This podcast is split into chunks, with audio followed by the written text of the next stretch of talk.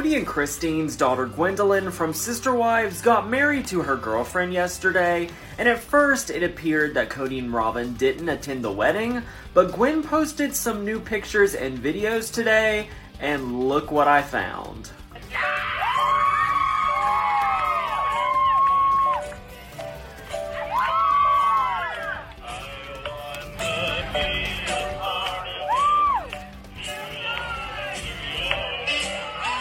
Did you guys catch it in the video? Clearly, you can see what looks like Robyn sitting down, and there's a pair of blue jeaned legs with shoes on the table, and I guarantee you that's most likely Kody.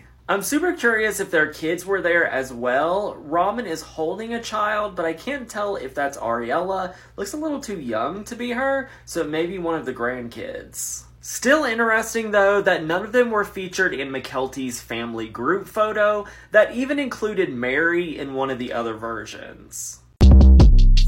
Short Cast Club